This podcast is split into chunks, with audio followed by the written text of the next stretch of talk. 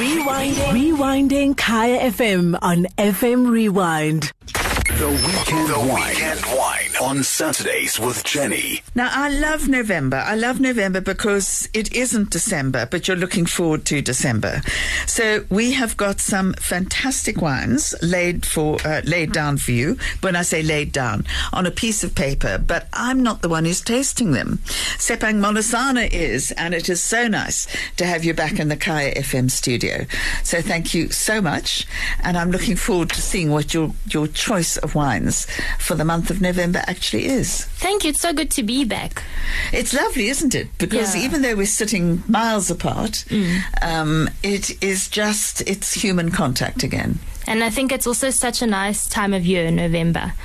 Um, I think where we are in particular, the, the air is just getting warmer, or we've had these beautiful summer rains, and it is it's a wonderful time of year to just reflect and, and be grateful for the year that's been. And jacarandas, Absolutely, it's beautiful and purple outside. here. purple outside, and they're also they're also white jacarandas, which I think are so beautiful. Well, you know everything about plants, so I'm I thrilled. so don't. well, you gave us that impression for years. Oh, I'm so you just, did I well. try very hard. You did very well. Yeah, I, I'm you. convinced. so. Okay. so, what have you chosen for our very, very first weekend? I'm so thrilled because um, I know in, in the past we've tried to do different things, you know, put together a meal um, and then do, you know, the first course, second course, third course, um, fourth course, and then try and space the month out like that. But this year, year and this month in particular, I thought about, um, as you had said, so many people are struggling financially. Um, and so maybe what they do want is to be able to have a pocket budget friendly wine uh, that doesn't remind them that they're watching their budget. So I, I chose the wine that gives a lot for its buck. Um, so I started us off with the Sauvignon Blanc, um, which is the Groote Post Sea Salter. So Groote Post is really, really interesting, and I'm really interested in this wine because I remember, and I think you were there, um, um, the Sommelier's annual. Um, uh, we didn't have it this year, but the, it was their choice of wines, and there was an extraordinary wine. Excuse me, just as I came in, and it. There, there was an element of salt in it, Yes. and it came from the Atlantic Ocean. Yes. And it, but it was delicious. It doesn't sound delicious, but it mm. was. And this one is Groote Post is also delicious. Well, I kind of I had the same sensation as you did. So I'd heard about the wine. I think I'd even received it, and um, I I hadn't actually tasted it until the sommelier selection. And all the somms, you know, when they wink at you and they say, "Well, you definitely have to taste this one," because when you're doing a huge tasting at that scale, I'm very selective about what I will and won't taste. Otherwise, I'll fall over. But um, everybody nudged me in that direction, and I'm so thrilled that they did because I have actually been unable to forget about it. So it's from Darling, and um, a lot of us haven't been able to travel. And I, I, if I think about the West Coast, and I think about those gorgeous Atlantic Ocean um, breezes, and I think about the inside of an oyster shell, or maybe walking between the daisies and Darling, it just gives you that sensation. Like you're, you're absolutely right from the minute that you first encounter it.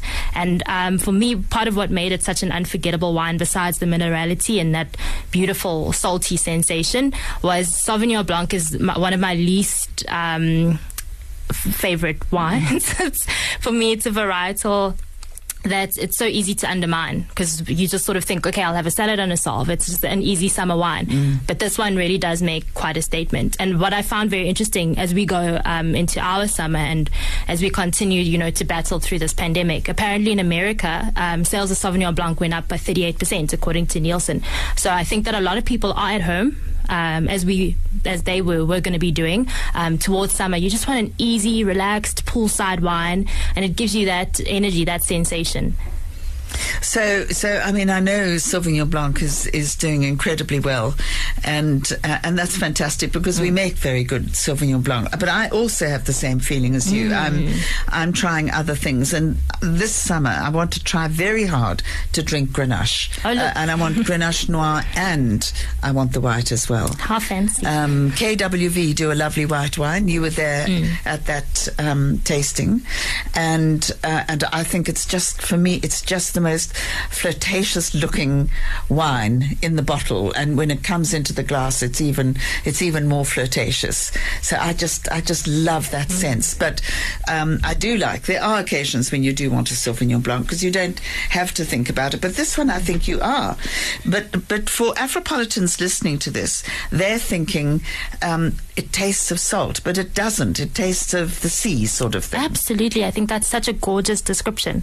Um, so the two brothers, Nick Pentz and, and his brother, when, when they described it, they spoke about their childhood growing up in the West Coast.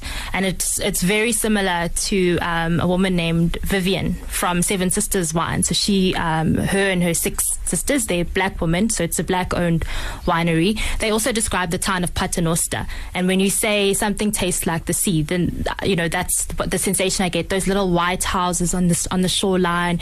You've got endless mussels and prawns and hours and hours and hours of seafood and, and pretty much, um, what I think summer should be like. So because most of us are going to be cloistered in our homes, I think escaping to the sea is just what we need.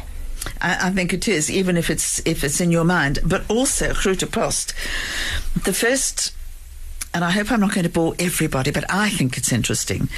The very, very first South African cookbook Wow. um, came out. It was uh, in Africa in in before Afrikaans. I mean, you know, it, it came out in eighteen about eighteen twenty five, somewhere around there. And then one came out in in English, and it was um, it came out. In what is now a restaurant, I suppose, at Groote Post, and Wow. uh, and her name was um, uh, Hildagonda, and uh, she was of German extract, but she worked on her father's farm, and she did absolutely everything, and uh, and so she did the first cookbook in, you know, old-fashioned English. Wow. And if you can get a copy, boy, do you hold on to it because it's so valuable. Those two cookbooks are just part of our culinary history. Wow, I'm fascinated and I've learned a lot as well. So, what would you, what, with this particular Sauvignon Blanc, what would you ideally like to have it with? Well, so I immediately started craving fish and chips. I thought of um, when I used to work in Cape Town, I worked near uh, Bree Street, and it was an amazing chippery um, called Lusitania. And on a rainy day, um, we would all huddle and try to get the first fish because it was huge and enormous, and it was full of lemon and salt. And then the chips were vinegary. It was like heart attack in a box. it was a coronary event. But um, I think that this beautiful saline quality that we're speaking about, it, it pairs well with that fish and chips. Well, I love fish and chips, but the fish has got to be outstanding, and so does the chips. Mm, Mm, absolutely nice and sloppy. Would you? You were talking about prawns. You're talking about the Atlantic coast. Would you? Would you do this with lobster?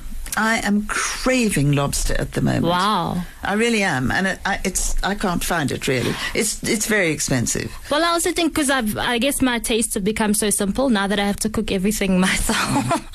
But I think a lobster would be delicious. Y- With, with this with this particular wine. Yes, I and think I, I think would. with Sauvignon Blanc in particular, because it's got, um, especially this version, the cool climate, you've got those gorgeous tropical flavors, that granadilla, a little bit of that Granny Smith apple. I think that it would actually go very nicely with um, a shellfish, like a lobster, would be very nice.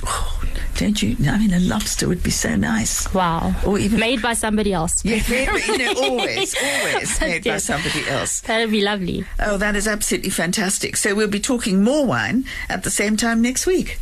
Looking forward to it. Thank you. Saturdays with Jenny, 9 to 11 a.m. on Kaya FM 95.9. And the one thing I can trust Tshepang Molisana to do is to choose wines that other people don't choose because she's just got this ready imagination.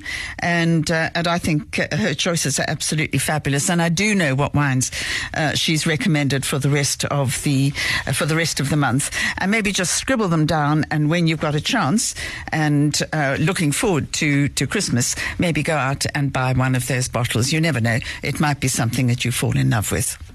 The Weekend Wine. Weekend Wine on Saturdays with Jenny. Rewinding. Rewinding Kaya FM on FM Rewind. Visit kayafm.co.za for more.